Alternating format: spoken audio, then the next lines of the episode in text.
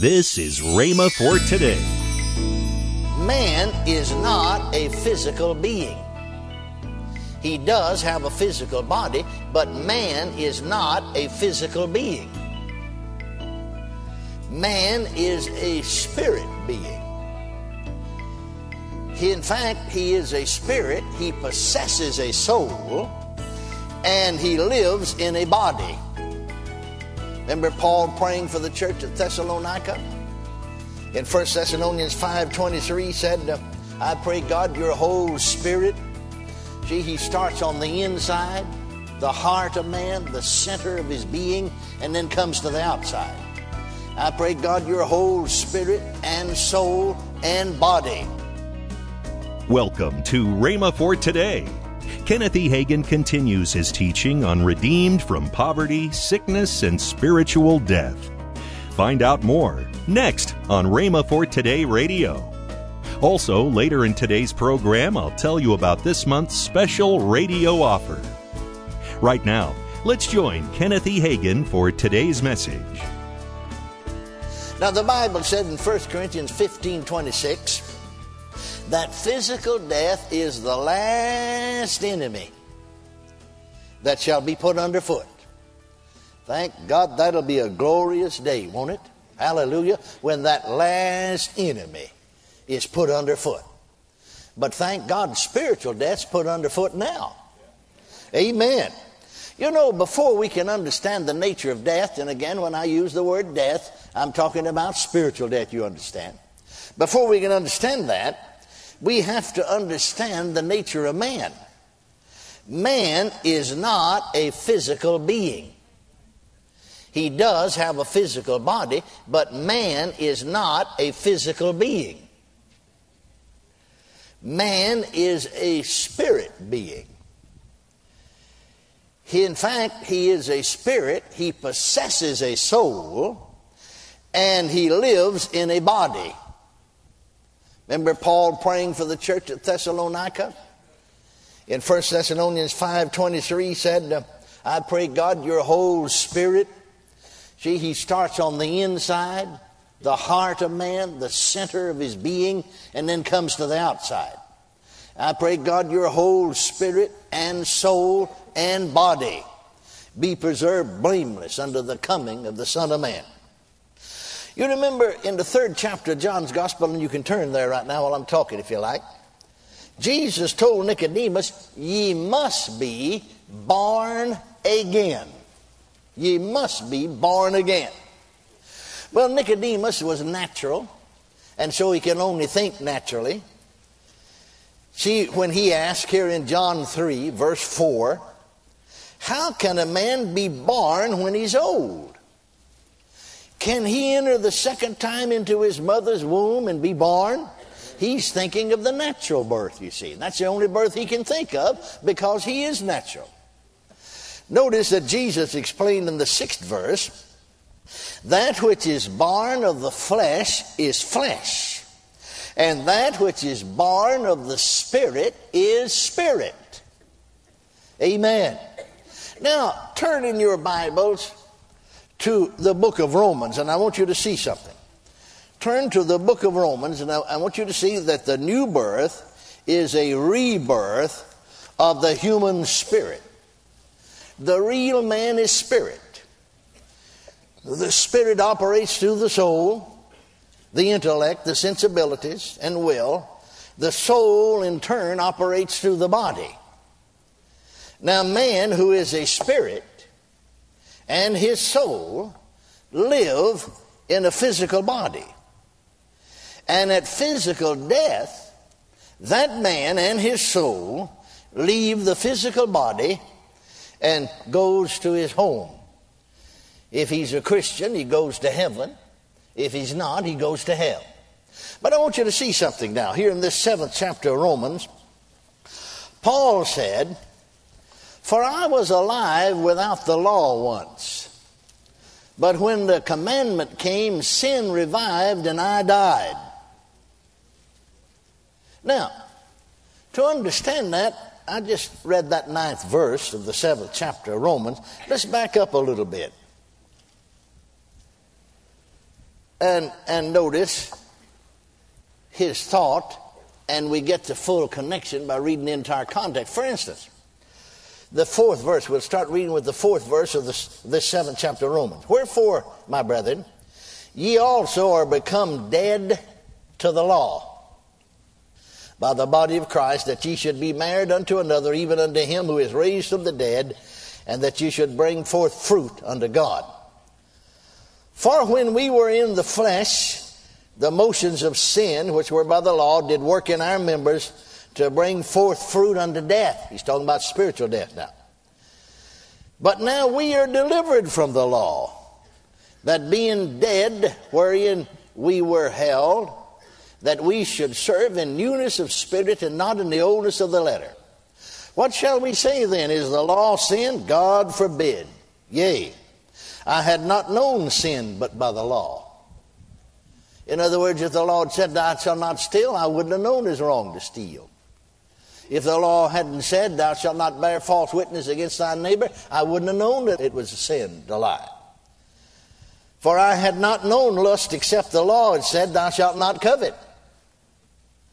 But sin, taken occasion by the commandment, wrought in me all manner of concupiscence. For without the law, without the law, sin was dead. For I was alive without the, the law once.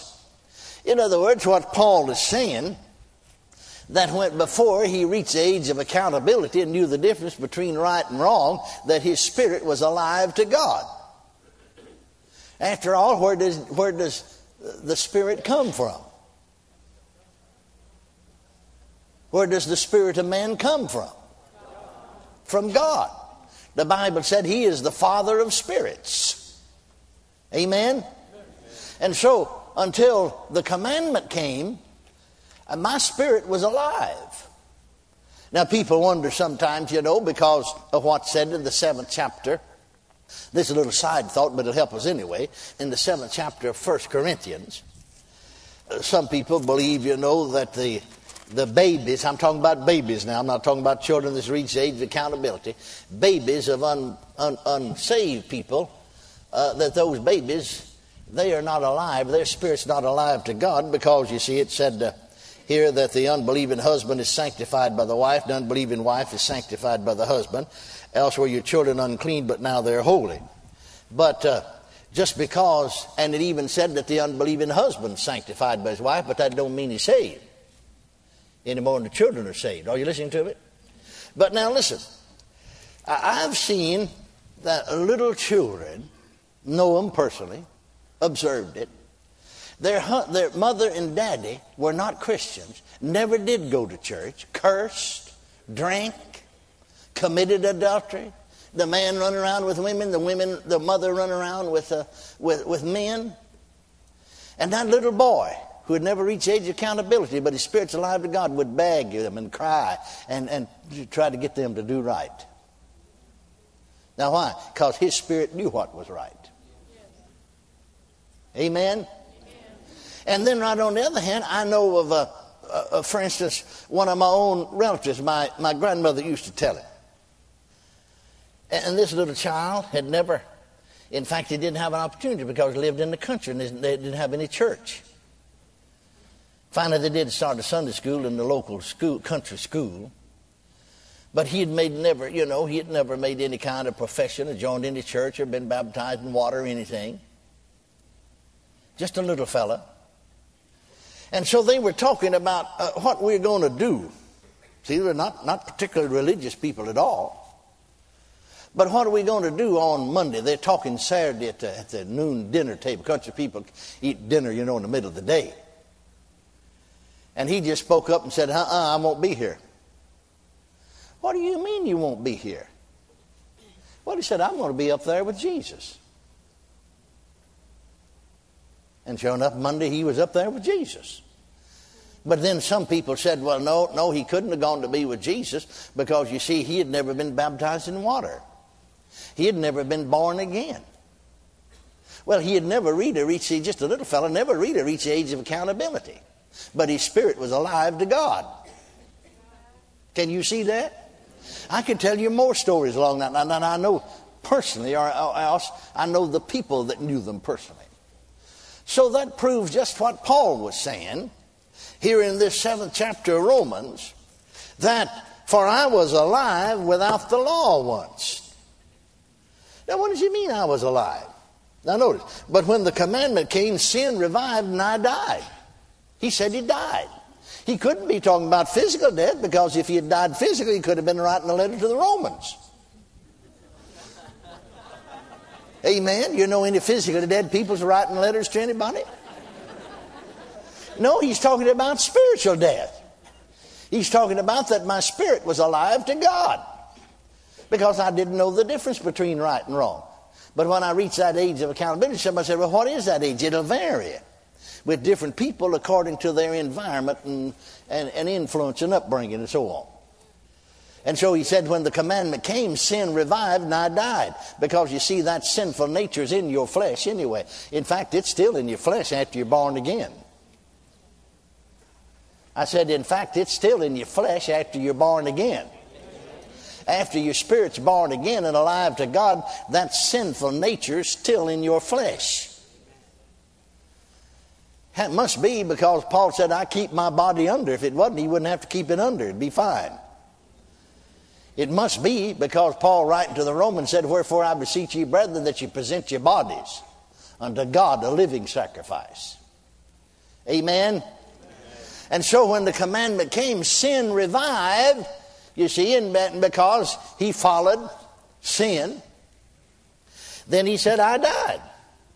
Now, what did he mean, I died?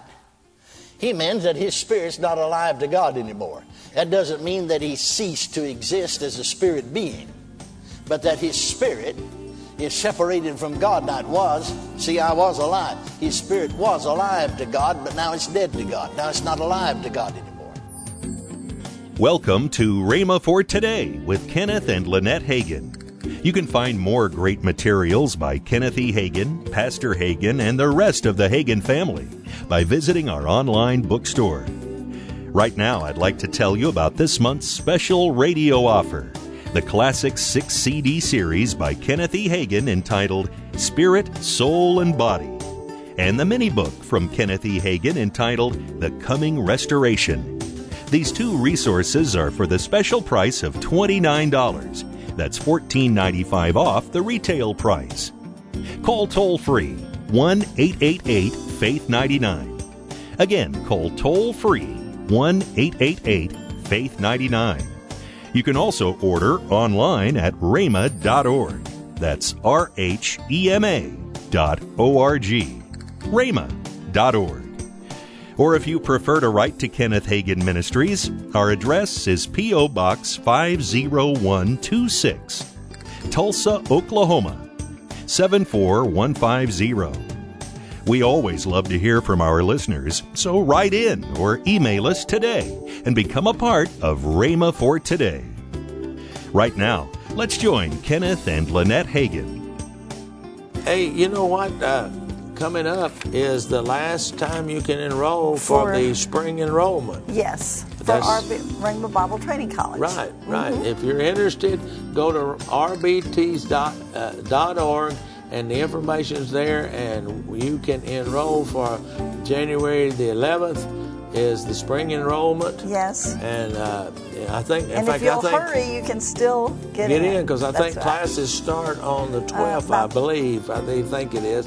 So hey, just go there. All the information's there if you're interested in, in going there. Tomorrow, more from Kenneth E. Hagin on Redeemed from Poverty, Sickness, and Spiritual Death. If you'd like, you can visit our online bookstore at rhema.org. Thanks for listening to Rhema for Today with Kenneth and Lynette Hagin.